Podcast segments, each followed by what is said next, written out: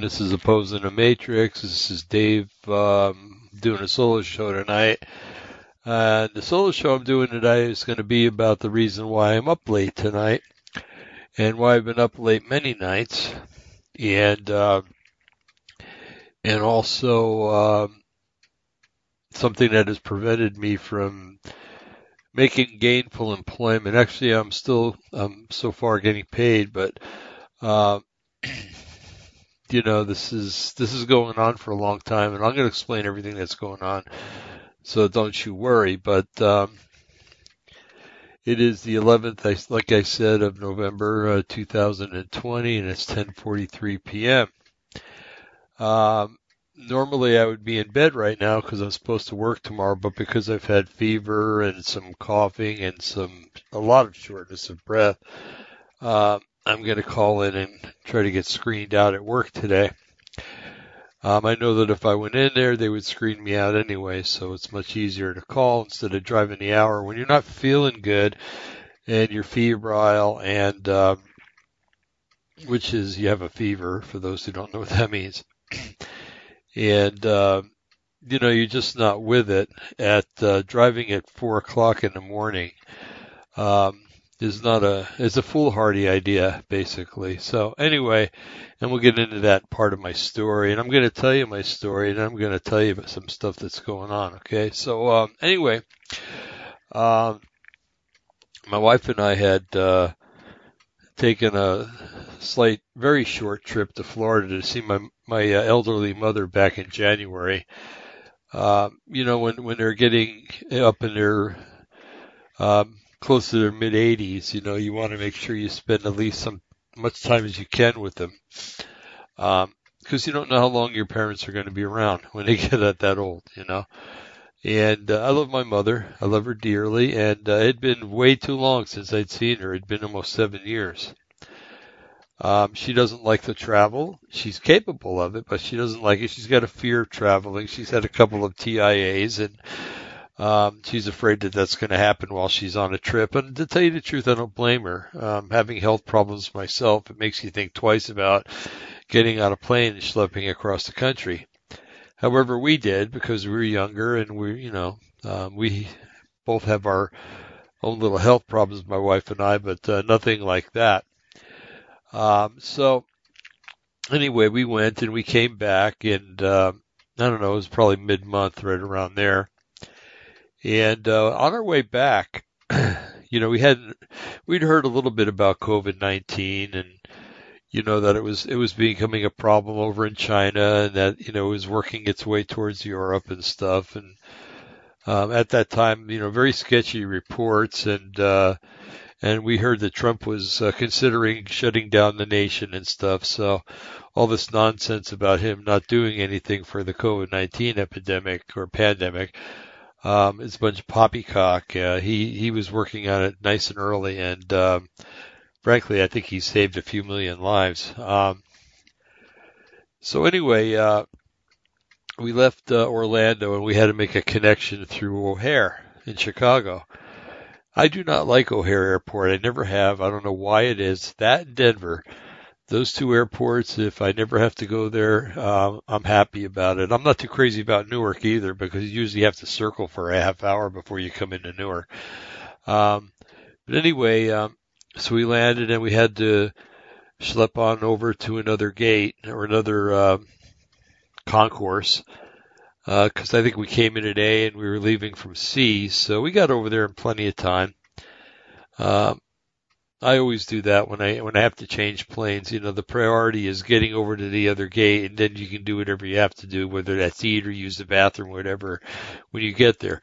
Well, anyway, so we we made made it in plenty of time, and we noticed that there was a flight. Uh, our, our gate had a uh, flight that was getting ready to leave for somewhere else uh, before our plane got there and we noticed that there was a lady laying there on a stretcher. Uh, there was uh, like two or three Chicago policemen there, and there was some uh, paramedics or EMTs, I don't whatever you call those guys these days. But um, and they had her on oxygen, and she was just laying there. Um, she looked like maybe she was uh, African American in descent, but uh, uh, very light, like maybe from Puerto Rico or something like that. uh, you know, that's neither here or there. I'm just trying to describe what I saw. And like I said, they had her on oxygen, and they finally they uh, they wheeled her out of there, and uh, so we got on the plane, and uh, there's one place where we were able to get some news while we were on the plane, and we heard that the first case of COVID had actually been at O'Hare Airport that day. And I was like, oh my goodness. I told my wife, I said, I wonder if that's the lady that was laying on the stretcher. Well, you know, we didn't think anything. You know, somebody's laying on a stretcher. They could have had a heart attack. They could have fallen down and broken their leg. You know, it's, it's a bunch of different reasons to be on a stretcher. Um, and uh, so we we kind of stood around, but we didn't know, you know, if she had made any contact with any areas, and frankly, we didn't worry about it at the time because we weren't that versed in in uh, the fact that we were going to have to take universal precautions with this epidemic that was soon to be a pandemic um, or pandemic. I mean, that's a better way to put it. Um, so anyway, we got on our, our flight and uh, whisked our way back to uh, um, Eugene, Oregon, and uh, I always fly out of Eugene if I if I can. I don't like Portland. I never have liked Portland. I've got this adverse uh, reaction to Portland that uh, I don't know what brings it on. Maybe it's all the craziness up there, but this is even before all the crazy. Well, I guess it's always been crazy up there, but before all the riots and everything started. Well, anyway, um, so we got home and uh, so we started watching the news and they were talking about how, you know, the first case had been in O'Hare and then there was another case in Denver and, and how Seattle had, there's a few cases in Seattle and, and it really started to pick up. And, um, so one day, uh, my wife and I, we were sitting around, we weren't feeling very good. And, um, we, we started to cough a lot. We had fever and, um, lots of congestion. And I mean, it was, I've I've had pneumonias before, but this this was something else. Um, I remember one time I coughed and and I felt a rumble down in my lower right lung, and it felt like the lung separated from whatever lining was holding it in place. Um, and I know that's not what happened, but that's what it felt like.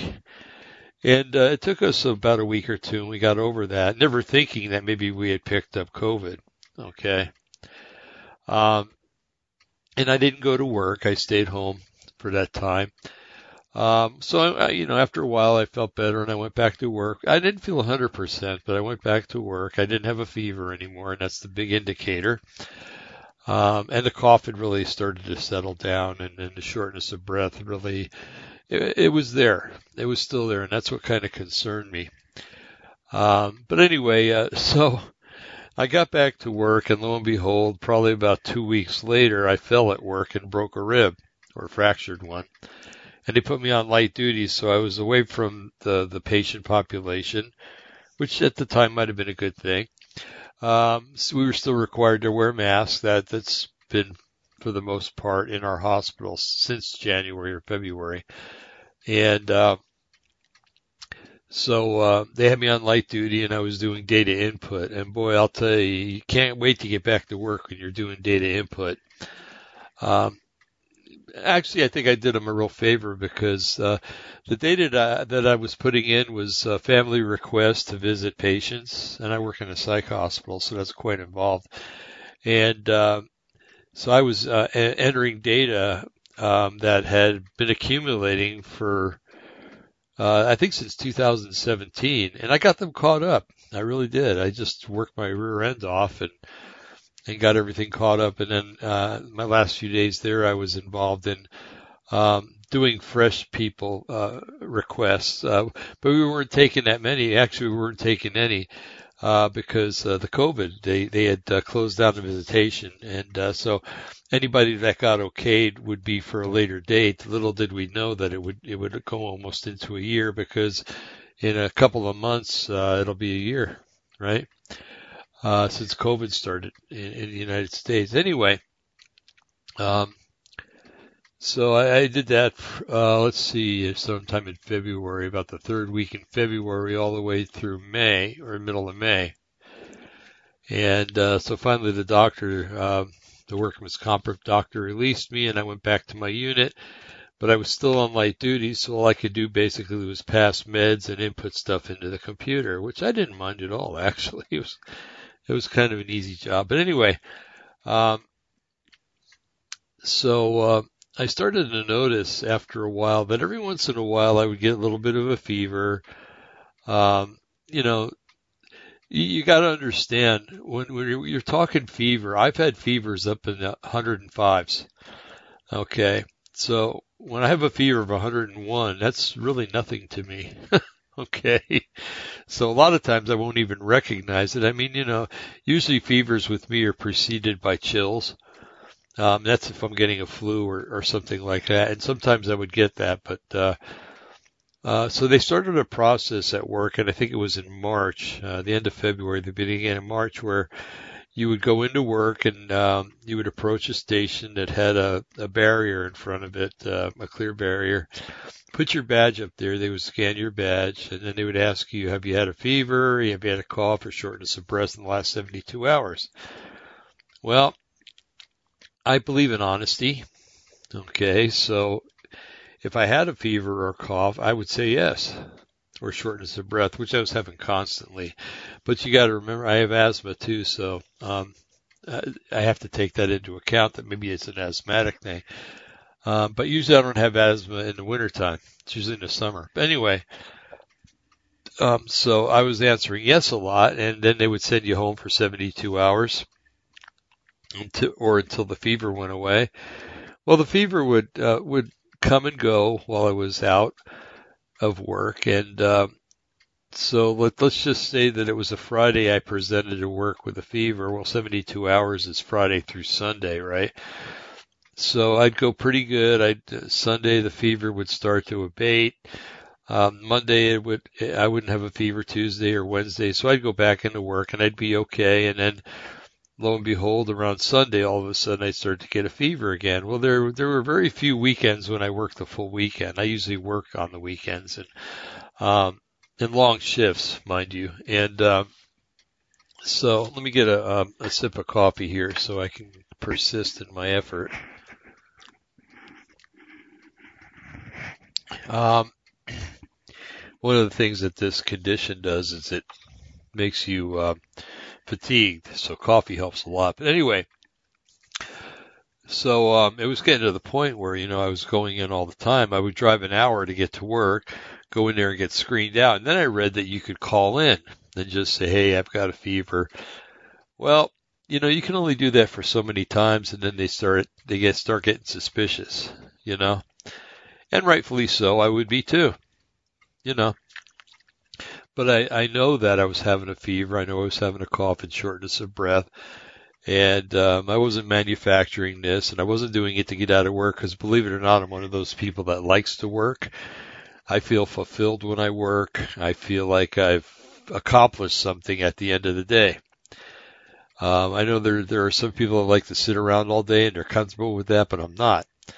Even when I'm sick, I don't like sitting around. I, I'll always try to get up and do something whether it's to get in here on this computer and do some research or whatever. You know, I just cannot sit around and watch TV all day. That drives me mashigana. So anyway, um, so you know, I went in and got screened out a few times, and then I went in, or I called up and got screened out. Well, I got called into the boss's office one day, and and the first thing I asked was, do I need union representation up here? Because I got a feeling that we're going to go into areas here that uh, are going to require that. And she, I was assured by her that uh, I wouldn't need that, that I wasn't being corrected, that they just needed to clear up some stuff on my hours. And, and that was true, and that's what happened. Um, and they were just kind of concerned that I was missing so much time. And, and I tried to explain to her, hey, you know, I, when I come into work and you guys you know, I tell you, I report to you I've had a fever and you send me home. It's not me that's staying home. It's you guys that are sending me home. So what am I supposed to do about that? Um, so anyway, um, so I started calling in, um, to save myself the drive. And, and really when, um, when you're not feeling good, you should not drive. You know, if you have a fever and, and you're coughing a lot and you have shortness of breath, you know, there, there's a there's a big concern there, you know, because it could be other things than than you know what I'm experiencing. But um, oh, excuse me. Every once in a while, I got to stop and take a breath. So um, anyway, I uh, I called up one day and um, and I was told by the uh, PN, uh, the nurse in charge, basically, they call them uh, they used to call them PNSs. Uh, uh, now now they have a different uh, designation, but uh, and they were usually the ones that screen you out. So anyway, um, I was told by the PNS that uh, this was coming from a higher source and that I would have to come in the next morning and make sure that and, and actually get screened out at work so they could check me for a fever and he told me not to take any Tylenol because the Tylenol masks the fever. Well, there's a big problem there because you can't tell somebody not to medicate for an illness. It, it, it totally goes against nursing ethic. Okay. It goes against all kinds of ethics when it comes to medicine.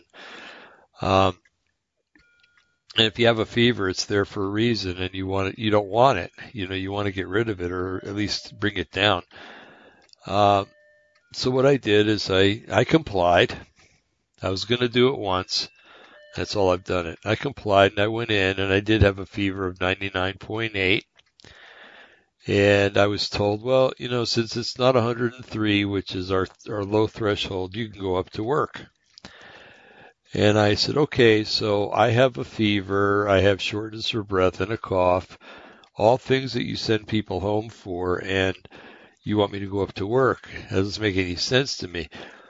And and I told them I and because they asked me if I had a COVID test recently, and I told them yes, and I didn't have the results back. Well, that got me an automatic go home for 72 hours. Um, so I was, I was able to go home. So um, anyway, uh, I don't know when after I had that talk with my boss, I told her, you know, that that telling me not to take Tylenol was totally unkosher. Um, telling me not to treat my fever was, and that uh, I didn't appreciate the lack of trust that was being kind of levied against me, and um, because I'm a pretty trustworthy person. You, you tell me to do something, I'm going to do. And sometimes I'll do stuff that I think is not good for me to do, but I'll do it because I'm told to do it.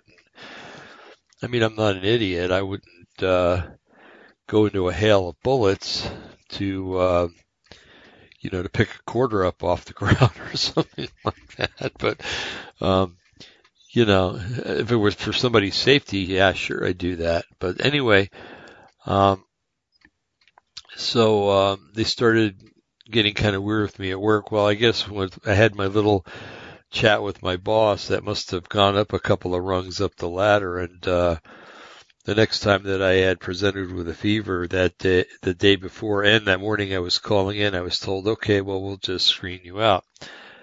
And um, so this last weekend, what happened was um, on Friday, um, I wasn't feeling good, and and and you know you start getting to the point where you know hey if i get screened out again are they going to start taking some kind of action against me? So i do have a femla case you know and uh, and i called in femla um but then i called the doctor that day on friday.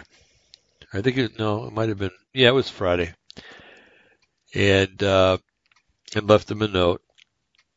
Um actually i wrote him an email left him a note and uh, and I just know the fever's still here, you know, the coughing, the shortness of breath, and and uh, so anyway, uh, after having numerous appointments with my doctor, who's a really cool guy and who's the one that told me about what we're going to talk about tonight, which is long haulers.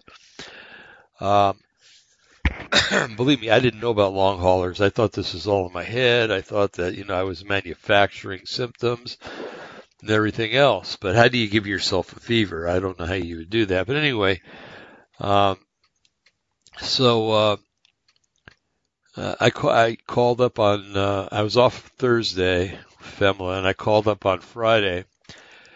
And I said, listen, I'm at home and I don't feel good and I'm, I'm not going to drive in there to have you guys take my temperature. My temperature has been this. It's this right now, and that's that's the deal, you know, because we have a guy that works there, and he's he's from another country. I'm not going to say where, but uh, is very uh, rigid in his his methodology.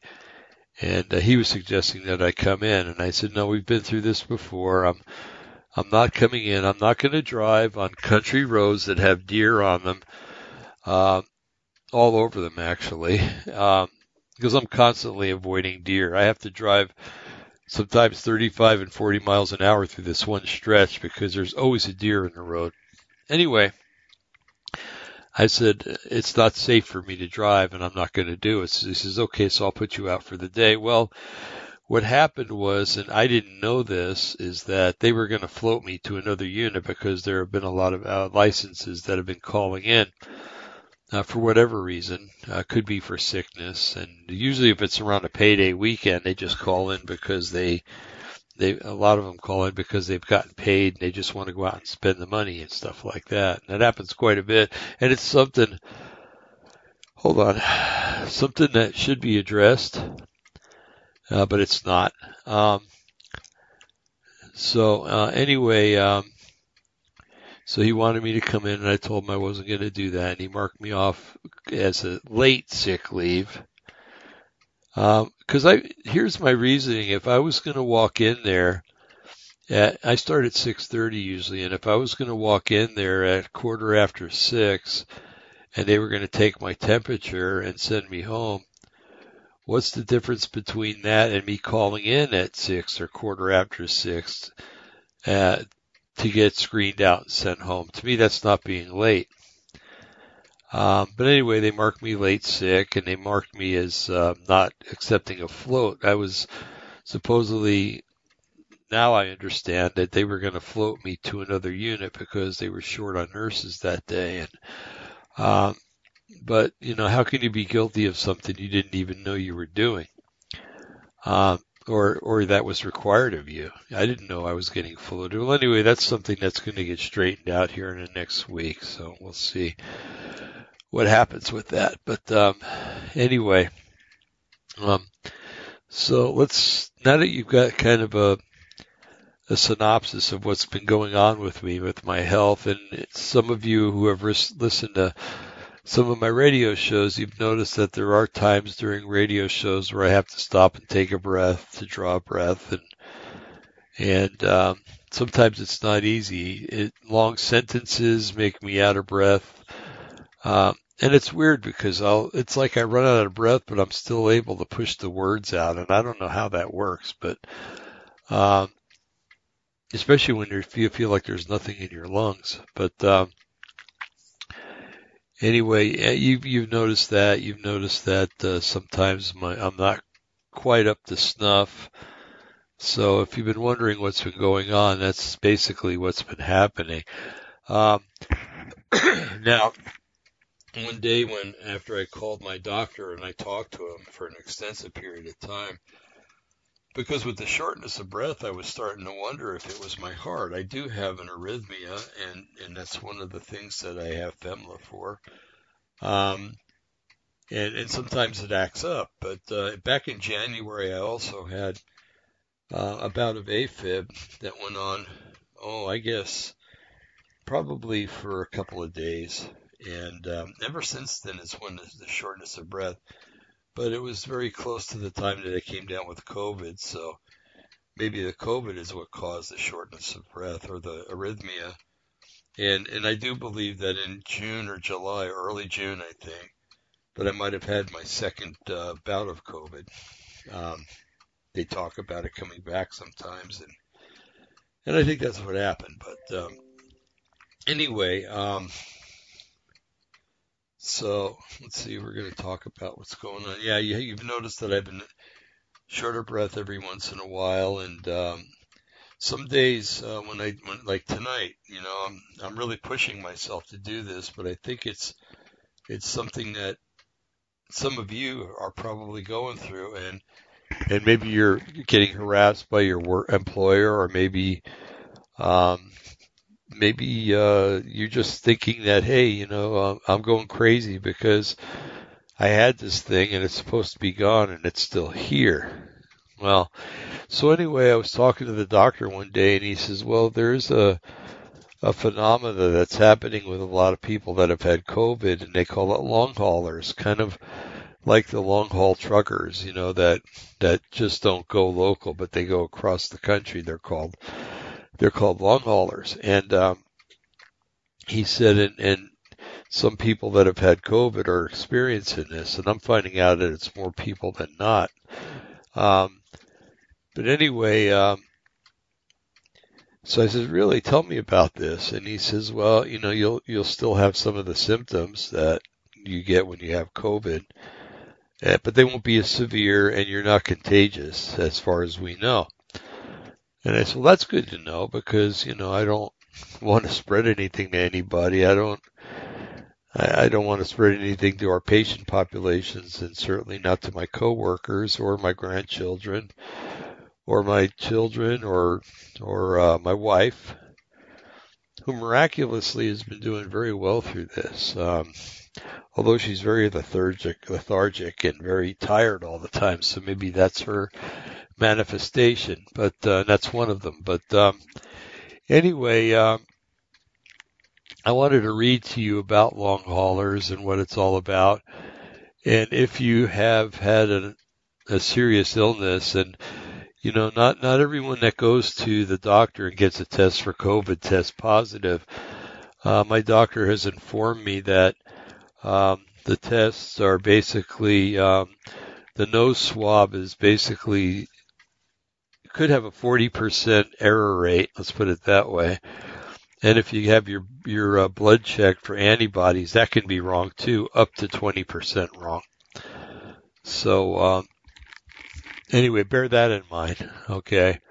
I've been told that by a doctor. So, um, you know, I, I trust doctors. I trust their science for the most part. Um, we do have some areas where we disagree, like when it comes to the A1C test and flu vaccines, but uh, for the most part, they're they're pretty right on. And if they're seeing this and they're reading about it, and, and um, I think pretty soon that it's actually going to become part of the recoverers of COVID uh, syndrome thing. But anyway, um, so you know when he told me about the long haulers, um, I felt I felt a sense of um,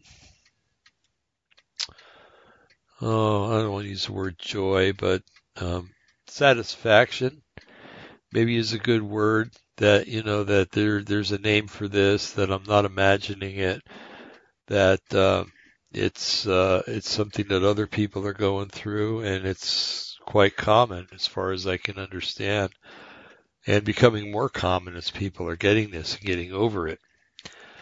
So um, I do think that as time marches on, that the strain strain of COVID will continue to get weaker and weaker until it's just going to be well, right now it's not even as deadly as as the flu or even the common cold for some people. But um, anyway, um, so uh, there are a lot more resources online just even this week than there was a month ago um, that have to deal with long haulers.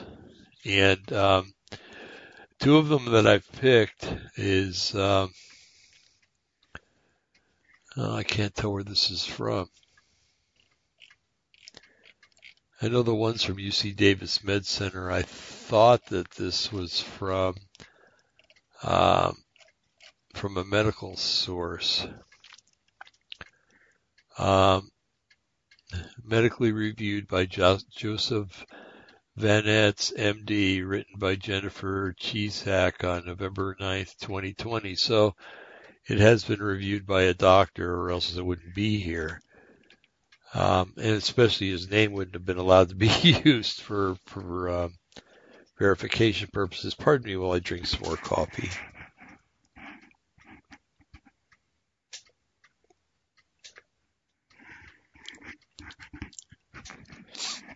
You know, I um, thank you for for let me take that break there. Um, I saw not too long ago online somebody had posted a picture of a a large hoop made out of barbed wire and it said if 2020 was a hula hoop. This year has been very difficult for very many people. Um, well, look at it from the top down. President Trump's having a difficult year. He's had a difficult four years, but um, you know, with COVID going around and people losing their jobs and stores being closed and not being able to uh, go out to eat or you know having to wear that stupid, stupid mask. You know, I've gotten on here many times and said that if the N95 is probably the best mask, but if you have asthma like me, you can't breathe through it that well and most of the other masks that people wear, um, you know, the common surgical masks that doctors wear, there's um, they only cover you down to 200 microns, and the COVID, if it is a virus, I have some doubt about that, but um, they're saying that the COVID virus, the COVID-19 virus, is 0.02 microns in size. So um, it means that there are large holes in the, the common mass that the COVID can go right through and get to you. Not to mention that you're not wearing anything over your eyes, so that um, both of your eyes, uh, the the soft parts around your eyes are mucous membranes, and uh, that's where viruses love to go in through mucous membranes. So um, all you got to do is walk through a cloud that somebody's just coughed, and um, if it gets anywhere around your eyes. Um, I think people that wear glasses typically just wear glasses or probably have a much more or a much larger safety factor. And if you wear goggles, it's probably even better. But what strange society we'd have if everybody wore goggles. Now, I'm going to be reading from this and don't get freaked out if I stop to take a breath, okay? Reading. I try to read fast, and when I do, it uh, it affects me uh, with the breath. And when I read slow, people think I'm a slow reader. So I kind of there's a little pride in there that makes me want to read faster. But this is called unpacking it: the long-term symptoms of COVID-19. Okay. It says, aside from the rising death toll, one of the scarier things about the B word of a pandemic is that the disease caused by SARS CoV 2 infection can have lasting effects on the body and that it can be true even for people who initially had mild symptoms or none at all. Folks who experience this are called long haulers. For them, the aftermath of COVID-19 infection becomes like a chronic illness. Boy, isn't that the truth. We need to stop thinking of COVID-19 as something like the flu, says Natalie Lambert, PhD, Associate Research Professor of Medicine at Indiana University School of Medicine. She says we have to start talking about this as a very serious virus that can cause extensive damage to the body no matter what age you are or what your underlying health is.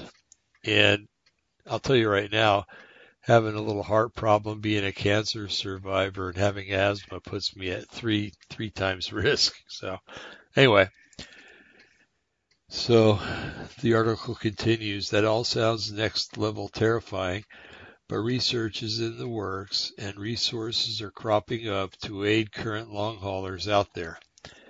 What are the long-term COVID-19 symptoms? And where should you turn for help if you're a long hauler. Let's unpack it. The most common long hauler symptoms.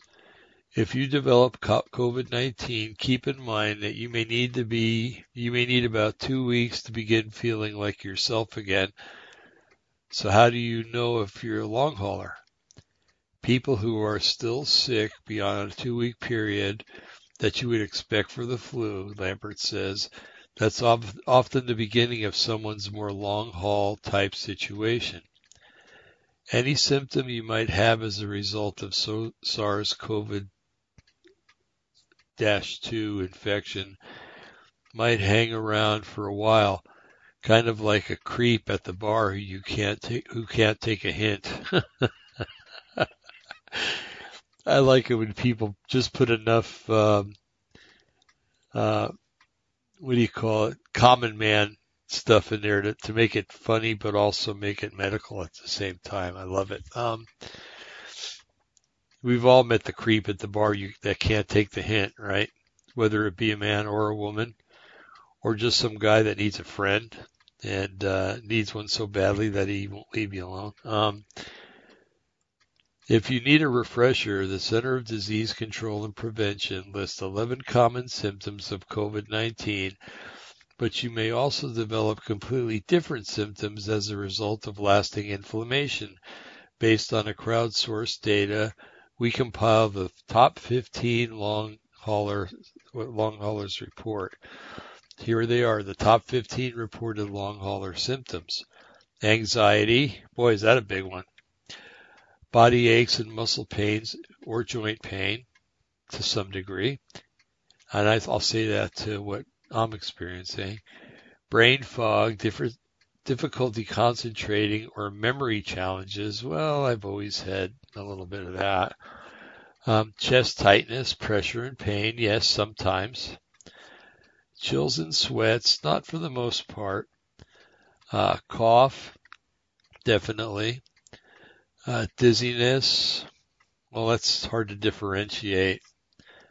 Because when you get my age, sometimes when you get up too fast, you get dizzy. Anyway, diarrhea, well, that's, I can't count that because being a colon cancer survivor and having um, uh, IBSD for most of my life, that's been my life. So, um, elevated temperature, that is definite.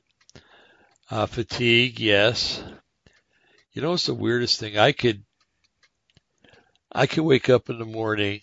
I usually wake up like on a night like tonight when I can't sleep. I'll wake up at around 5:30 or now 4:30 with the time change because the dogs don't realize that the time changes and they want to be let out. And I'll either go back into the living room and fall back asleep until about 11 o'clock or I will go back up to bed and fall asleep till about seven or eight or nine o'clock. And and uh, when you have four dogs, they're they're quite a responsibility. So you have to constantly be letting them out and stuff. And and uh, it's kind of like having children, I guess, but uh, children that can't talk back to you or sass you.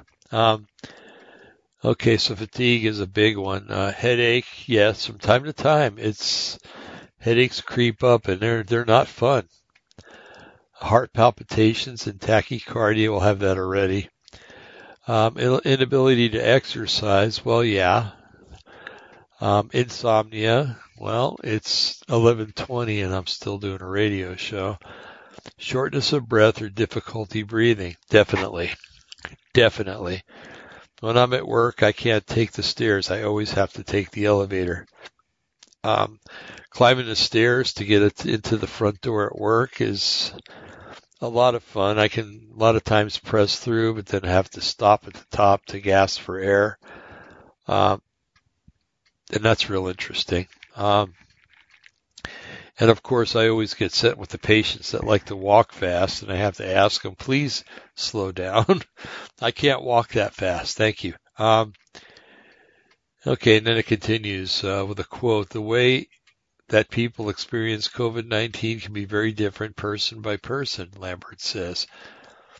Uh, quote, some people in the first two weeks that they're sick, they think that it feels like a typical cold and then two or three weeks later they might start having heart problems.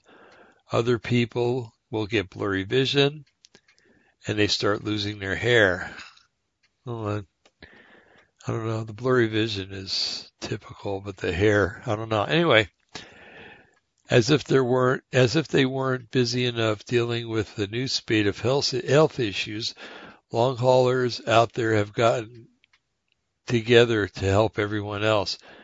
We based our top 15 list on their hard work above, but there are so many more plausible symptoms. Uh, for full checklist, check out the resources below. especially if you feel anything wonky going on. it's another word. I think this has got to be from Great Britain. Um, although I haven't noticed any weird uh, spellings. Okay, uh, so there's a bullet point. Lambert created a report by analyzing social media survey data from Survivor Corps, a uh, grassroots movement that connects COVID-19 survivors. The survey includes response from more than 1,500 people with long-term COVID-19, and Lambert reports compiled 98 potential symptoms based on their answers. Wow. I don't like reading things like that because then you start thinking.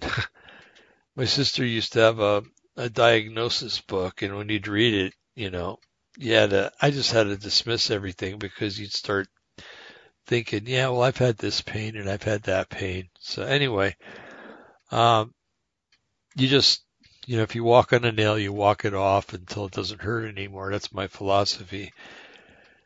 Another bullet point, members from an online COVID support group also conducted a survey of 640 people about their ongoing coronavirus ailments. The citizens researchers um, compiled their patient-led research for COVID-19 data to form a list of 62 potential long hauler symptoms. I'm going to real quick give you uh, the link to this just so that you can have it because it gives links here where you can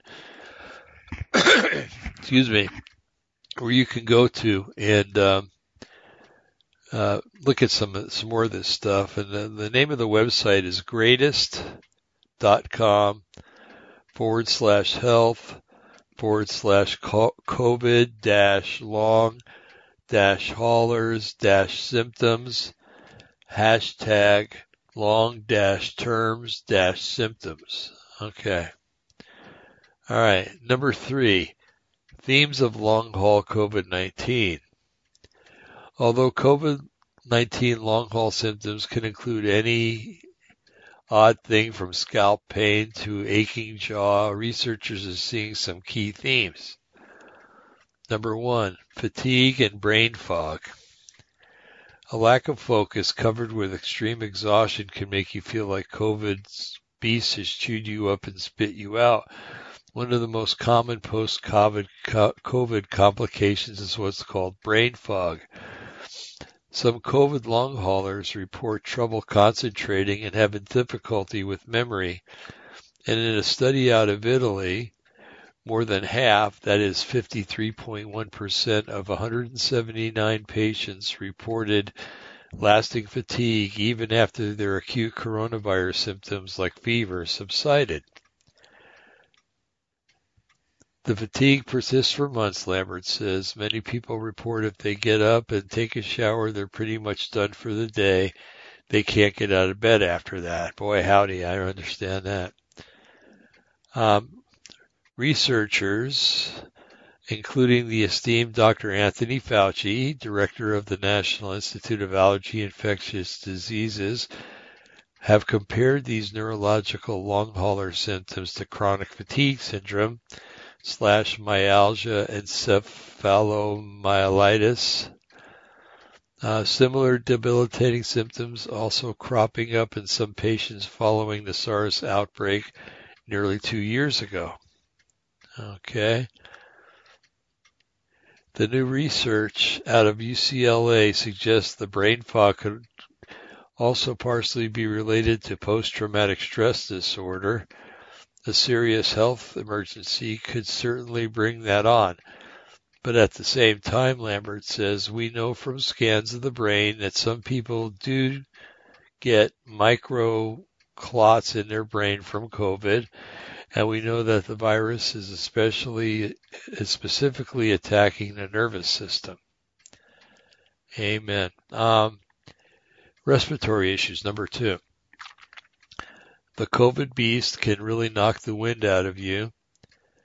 Recent studies show that COVID-19 can cause long-term heart and lung damage, especially in severe cases, but the lung, uh, but the damage can improve over time. A persistent cough as well as shortness of breath are two common concerns among uh, long haulers, but they also report an inability to be active or exercise. Yeah, tell me about it. When walking out to the car makes you tired, exercising is not an option. Um, that was one of the top five symptoms reported on, to, on the Survivor Corps survey in the patient-led research for COVID-19 survey. 68% of the people reported being physically active before the onset of their symptoms, and 70% now be, report being mostly sedentary in their COVID aftermath. I got to tell you something. I used to be pride myself actually. I'm overweight and have been for many years. But usually, if before this thing, if I went for a walk, I could I could breathe really good, even with the asthma. You know, I could. Um, it didn't really affect me that much. The asthma did, and didn't. And um, you know, and I a lot of times I would. I would play. I like to play these certain games with myself to see if I could walk faster. Like start out at a certain pace on Monday and then walk a little faster on Tuesday and a little faster on Wednesday and, and stuff like that. And um, it's just little games that I play to keep my mind busy and, and to, you know, entertain myself. But um, anyway, I've noticed that I can't do that anymore. It's like I got a certain pace now, and that's what I walk. I don't try to increase it because that just doesn't work.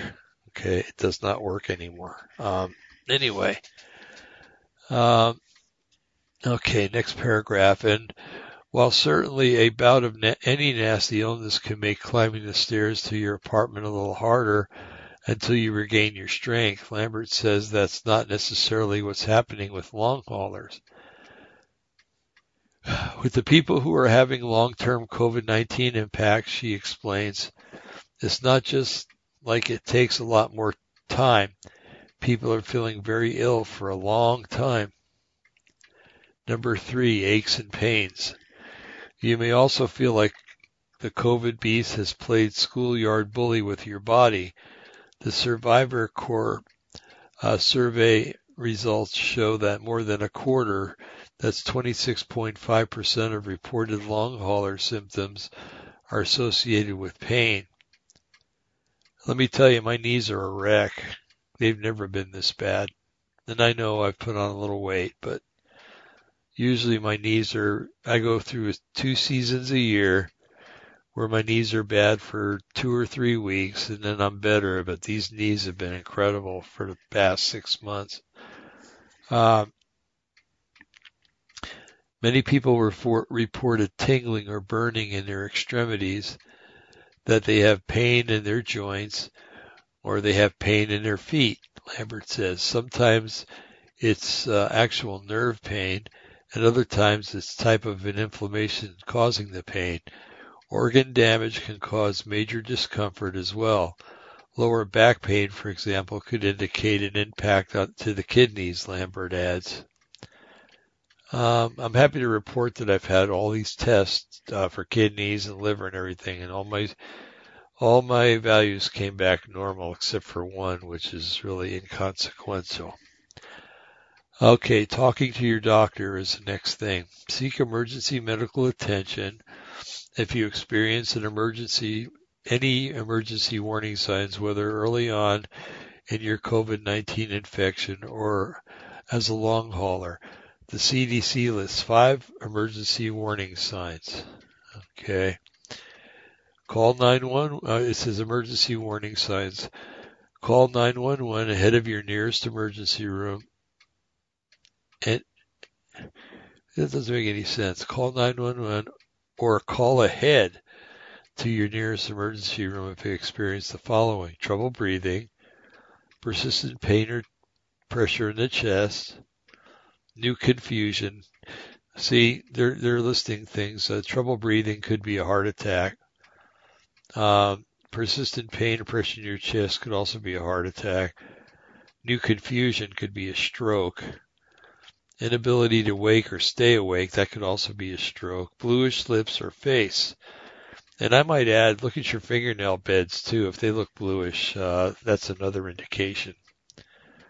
Um, although the lips is a very good sign. You have blue lips, you need to get to a doctor immediately. It's called cyanosis. Um, okay, it goes on. You should call your doctor at any time, however, if you're having severe symptoms or are concerned. Dr. Ken Perry, and it has initials FACEP, an emergency physician in Charleston, South Carolina, says to get to your primary care doctor involved early if you have long-term symptoms that are getting in the way of your daily activities. Uh, he, he's he's quoted here. There are always concerns that these symptoms are actual signs of damage to the heart or lungs or to other organ systems. He says a primary care physician can determine if and when further specialists or testing is appropriate. I use an internist. I always have for years. Um, they're good doctors. They're great doctors. My doctor up at Kaiser up in Salem, excellent doctor. Um, I wouldn't see anybody else. And I get mad sometimes when they try to shove me off at some other doctor, but as long as he gets the reports, that's all that matters. Um, be aware that some long haulers report not being taken seriously about their concerns, i.e., work. Part of these issues is that some people may have had COVID 19 but don't have a test result to prove it, especially if they contracted the virus in the earlier days of the pandemic when the tests were in short supply. I'm raising my hand. Hey, that's me. And they keep testing me and testing me and testing me. You know, it kind of reminds me of Adrian Monk, you know, being a mechanic and constantly wondering if there's oil in the crankcase and keep pulling up the dipstick to see if there's oil on the dipstick. Um, and there always will be because there's oil in there. um, Let's see. Okay, you might have to educate your doctor a little bit. I had the opposite. Uh, Lambert suggests you might be the first person that they've seen with these long-term symptoms. She recommends downloading or printing info from the Survivor Corps website and taking it with you to your appointment.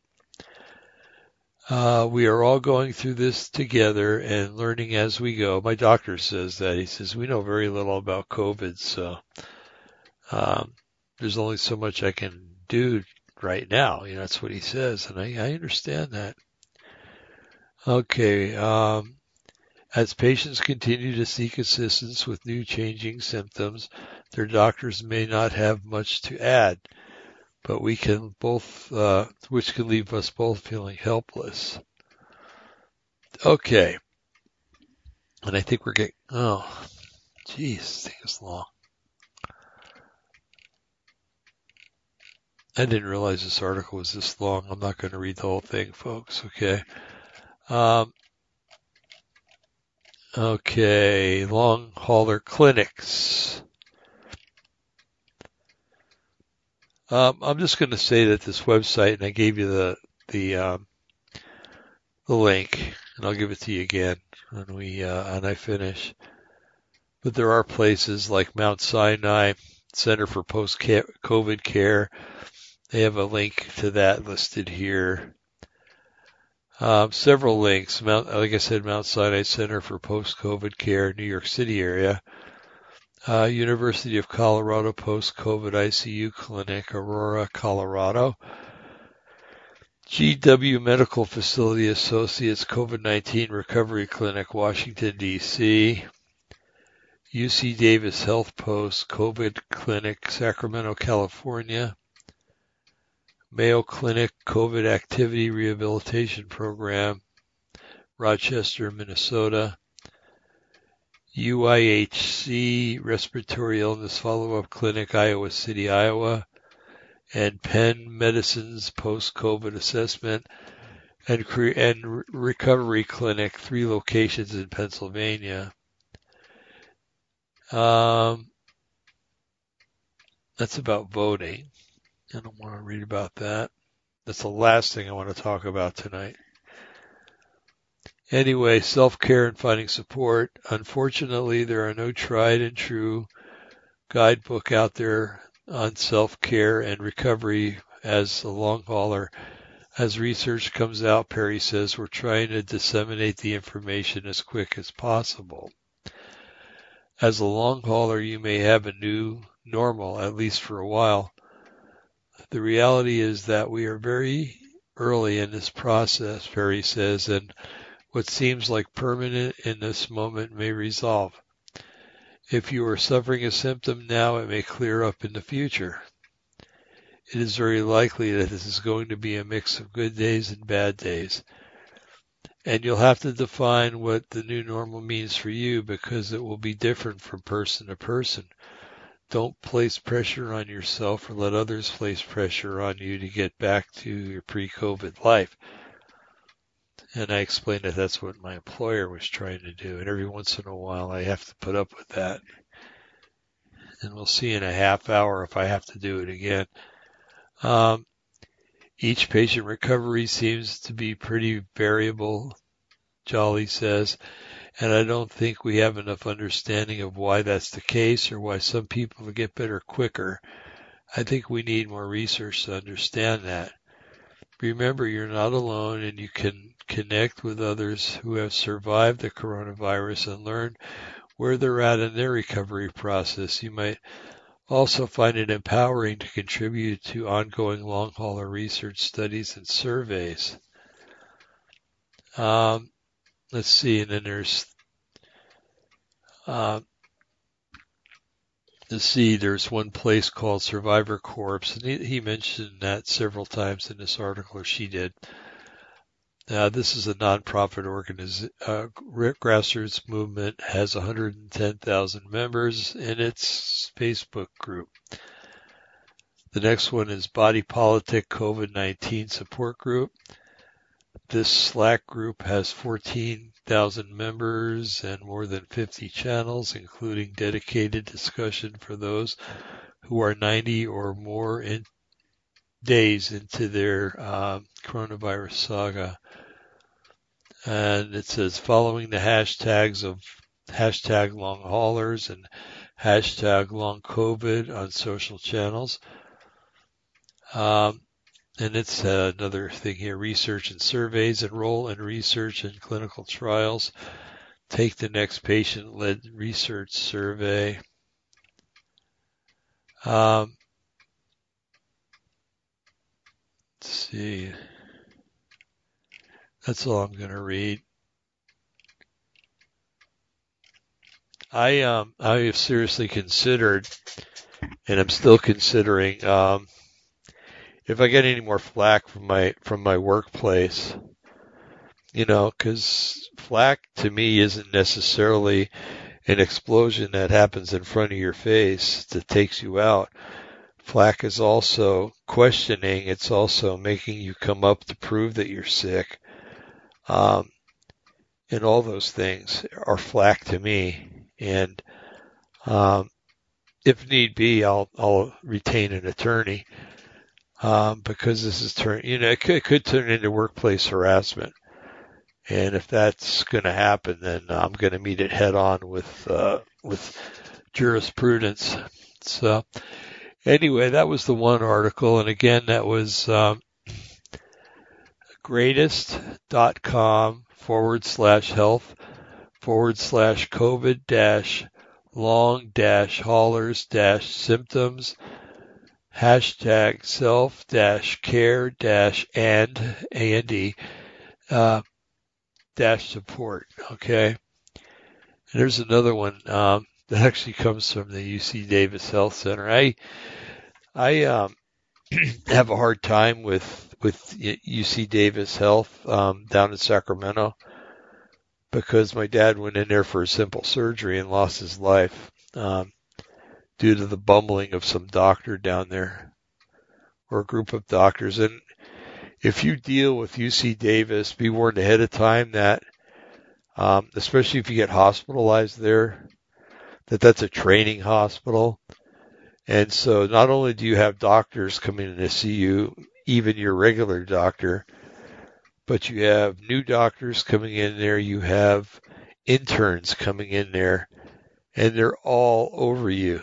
They, um, I remember one time my dad died of meningitis, and they tried something for viral meningitis, something for bacterial meningitis.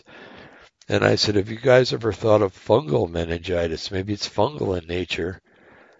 You know, maybe he had a yeast infection up his nose or something, and and uh, when you guys put that hole in his skull, it went up there. You know, so they started him on. Um, oh, I can't remember the name of the drug right now, but um, it was an anti fungal uh, drug. It was a very good one. It was kind of brand new at the time, out out maybe three or four years at the time, and and I I noticed an improvement. Now they might have noticed other things, but you know it actually looked like he was starting to improve. And then one day I looked at his chart, which is your right to do if you're a caretaker. If if a person's incapacitated and you're the caretaker, it's your right to look at the chart. Don't let them bully you into saying you can't. Um, and I noticed they took him off the uh, th- that drug, and it really pissed me off. And I said he was getting better, and then the doctors argued that no, he wasn't. It just it was you know it appeared he was, but he really wasn't. And that's kind of stupid. That's like saying you. It appears like you have a flat tire, but you really don't. You know. Um, anyway, I have issues, and and after he died, they sent me a bill. Um, not much, but you know, and I just wrote on the bill, "You killed him." Isn't that enough? Never heard from that from them again, from their billing department. And then, um, then I got. They actually had the tenacity or tenacity, whatever that word is, to send me a "How did we do" card. And I wrote back on that card, I said, if I'm ever in an ambulance and I'm dying, I am going to instruct them to avoid your hospital at all costs and take me anywhere but there. So, and they're a trauma hospital too, so that probably went over like a lead balloon. Okay, now this is from their their newsroom. UC Davis Health Center in Sacramento, California. And It is the article is from October 22nd, 2020, so it's not that old. And it's COVID-19 long hauler patients search for answers and help. Okay, and it starts out some patients have symptoms that last last and last even if they weren't very sick. It says if you survive COVID-19, you may have something else to fear and it has nothing to do with how sick you were for some people, there seems to be a there seems to be no consistent reason symptoms can last sometimes for months. The name many of these patients call themselves is long haulers, but it does not begin to describe the confusion, anxiety, and distress that long-term COVID-19 patients endure. And think about this because if this is such a new thing and your boss doesn't understand that this is going on, you know, most bosses have dealt with employees that fake illness and sickness and if this is not really a um oh it's not really a known dis, uh, disease or um what am I trying to say um maybe a little bit of brain fog here um uh, syndrome. If it's not a known syndrome, then um, you know it's it's going to be hard to prove. But there's more poor people getting this, so it should be on the books as a syndrome someday. But anyway, um, so you know your boss may think that you're just trying to get out of work or whatever. So um, it's important that you find things like this on the internet and print them out and if you're, especially if your doctor says something like you might have long haulers, get that in writing and take it to your boss and then take them a whole bunch of information about what long haulers is. And then you have some legal grounds if you're, if you're let go because he's been given the information and, and, um, and a diagnosis. Although the diagnosis is, um, cannot be confirmed, it's still there in the doctor's handwriting. Anyway, Uh, let's see. Anxiety and distress that long-term COVID-19 endure. Okay. It's scary for them, says Nicholas Kenyon, a UC Davis health professor and leading pulmonary and critical care expert. They want to know why am I still out of breath? this is like the doctor saw me. Why am I still out of breath? Why am I still tired and coughing after months? Am I ever going to get better? The answer for them is not clear and certainly not simple. That's because even defining the problem is not simple. There are no precise statistics on the number of long haul patients, people who, in theory, have recovered from the worst impacts of the coronavirus, testing negative, but still have symptoms that can last for weeks or months. The Journal of the American Medical Association, in a recent article, as well as a study from the team of British scientists, estimates about 10% of COVID-19 patients become long haulers. That's in line with what the UC Davis Health is seeing, Kenyon said. But it's hard to qualify, or excuse me, quantify, because it's hard to define the length of time that lingering symptoms fit the long haul COVID category. Even after a month, it gets fr- frightening, Kenyon said. People ask, what's wrong with me? Golly, it's like they talk to me. Um, I'm going to give you this link here, first of all, is um, so that you know and you can resource it um, and print it out for your doctor or your whatever, your doctor or your employer, is health dot UC Davis, that's U is in Union, C is in Carol, Davis, dot edu forward slash health dash news forward slash newsroom forward slash COVID dash 19 dash long dash hauler dash patients dash search dash four dash answers dash and dash help forward slash 2020 forward slash 10. Play it back over again if you didn't get it. I'm not going to try to read that again. I get out of breath. Um, okay.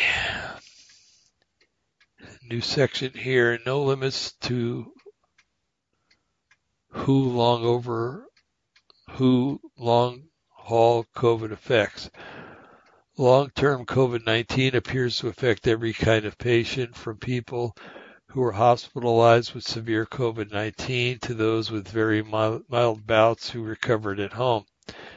It appears in regions with both high rates and low rates of COVID-19 infections. It attacks people who are battling other conditions before contracting COVID-19 and people who are completely healthy and it hits both old and young. So why don't you just say everybody? Um, we've seen this in patients across the gamut, and there does not appear to be any clear connections in the in the cause. Kenyon said. What's uh, what's new is that this is affecting some people who are quite young, who are very healthy and never had any other illnesses. Okay. We've seen this in patients. Let's see. Okay, I read that already. Um, it's not uncommon, Kenyon said, for patients who are hospitalized for a long time, whatever the reason, to take months to get back to feeling normal. But even those COVID-19 patients are inconsistent. Most recover on a steady, if sometimes slow, upward line, but have the same symptoms that persist for months. Excuse me. Um,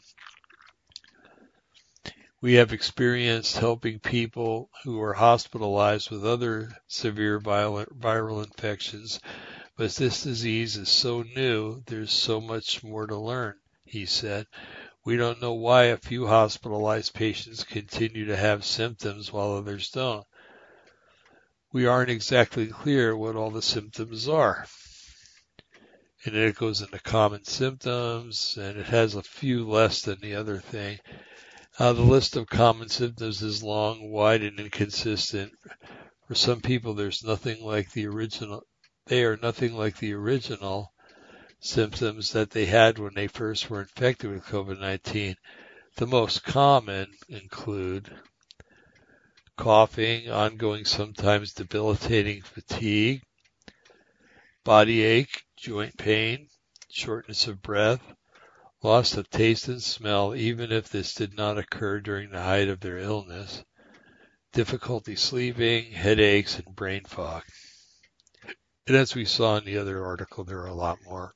Um, the last one is among the most confu- confounding. Patients report being unusually forgetful, confused, or unable to concentrate even enough to watch TV.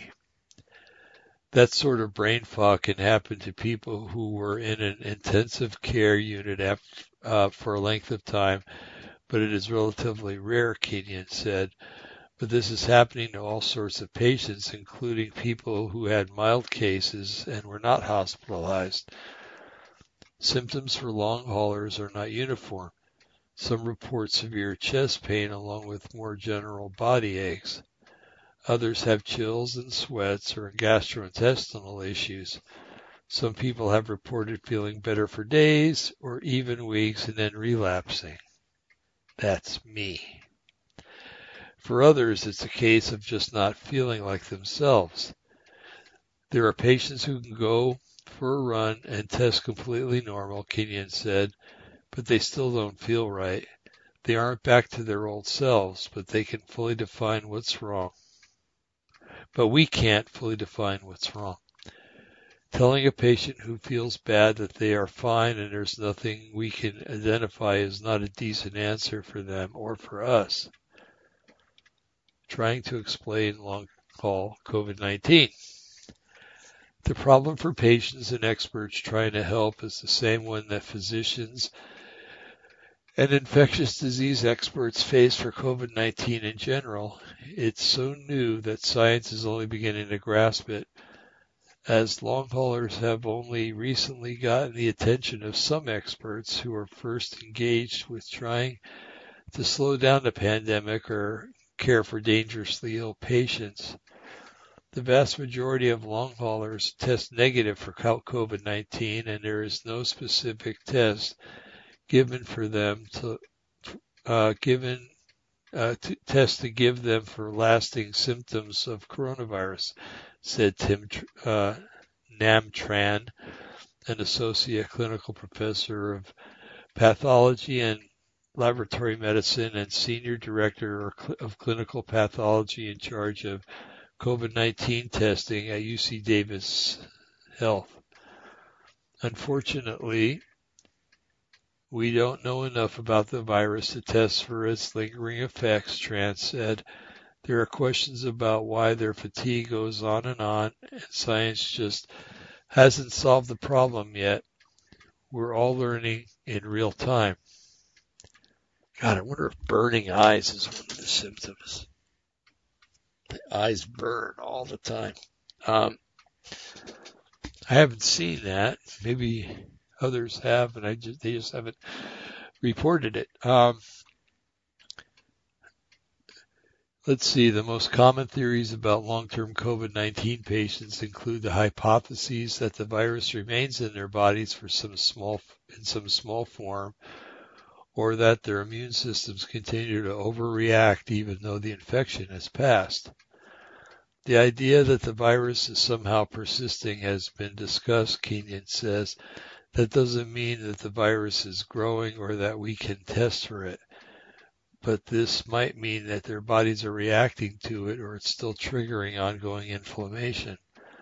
Some infectious disease experts, including Anthony Fauci, director of the National Institute of Allergy and Infectious Diseases at the National Institute of Health, have speculated that long-term COVID-19 might be a form of what is called chronic fatigue syndrome or myalgic encephalomyelitis slash chronic fatigue syndrome.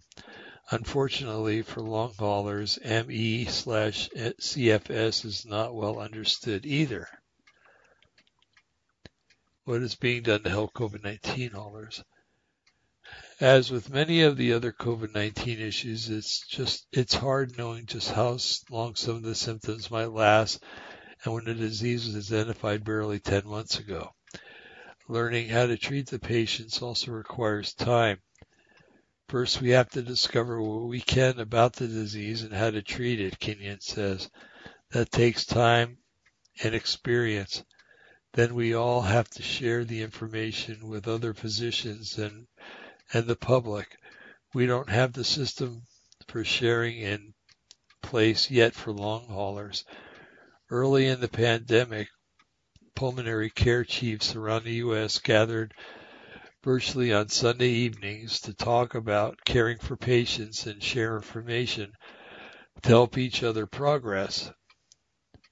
Kenyon said he'd like to see something like that resumed to discuss caring for long-term COVID-19 patients.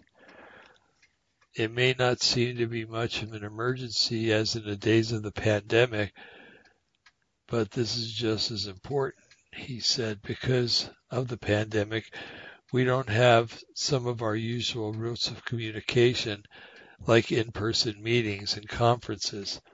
Also, because of the disease is so new, much of the information about about long-term, uh, long-haul COVID-19 cases and care is anecdotal. That is changing. However, the UC Davis Health is working on bringing its expertise together to help patients. Uh, these people need our help, Kenyon says. We don't want anyone to have to go step by step through each symptom or to go through a list of referrals to find out what's happening to them. We are uniquely set uh, to care for these patients, and we will. Okay, that's it. So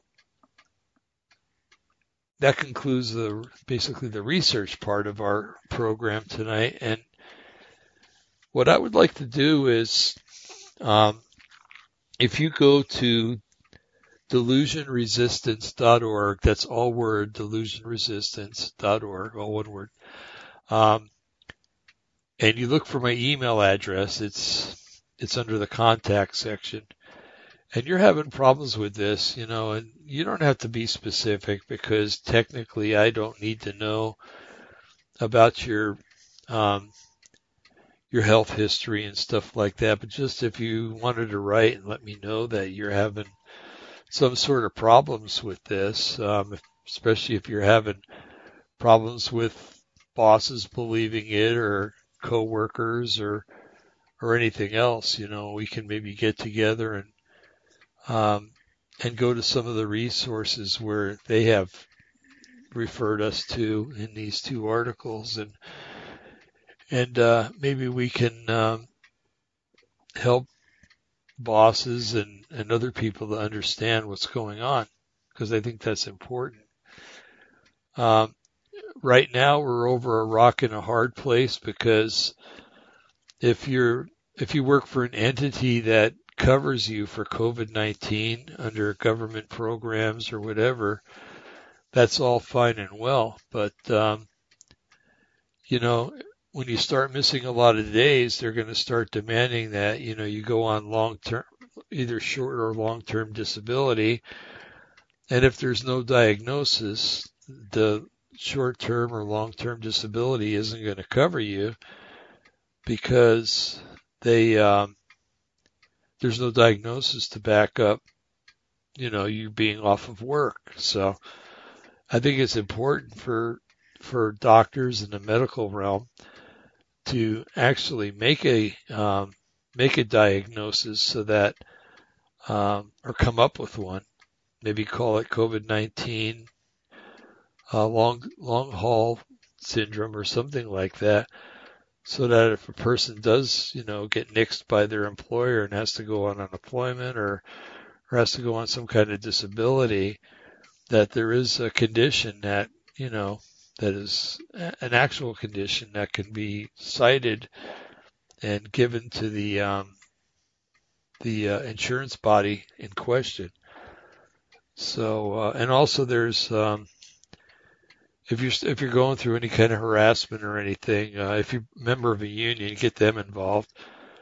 you know, I've I've found in my lifetime that unions aren't very effective, but if yours is, then get them involved and and also um, there are attorneys out there that uh, that handle wrongful um, termination suits and things like that, and I think it would be um, advantageous if you see it coming to that point that you call one of those attorneys and explain to him what's going on, and maybe um, through some legal means we can get this um, all nailed down so that it's an actual um, it's actually something that can be written down on paper as a diagnosis. So lawyers have a way of um, making people get things done, so to speak. So anyway, um, I'm not going to stay on any longer. I'm really tired, and um, I need to get to bed. But um, so I just wanted to put this out there, you know, to help you to understand why sometimes I'm drawing for breath when I'm talking. Other days when I do the radio show, I'm, I'm just fine. Tonight's been a little difficult, but um, hey, you know, you take the good with the bad, right? And um, so anyway, uh, yeah, drop me an email. Let me know what you think, and and we'll go from there. I think you can also contact me through Spreaker um, who I'm doing this radio show through. So um, let's um, let's try to get something going here so that we can make people understand what we're going through and and uh, kind of protect ourselves and have our backs covered when it comes to this. So um, anyway, um, you know, the Lord bless you, Yahweh bless you, and and bring you peace and good health and um, and I, well, we'll get together again soon, I'm sure. Okay. Okay. God bless. Good night.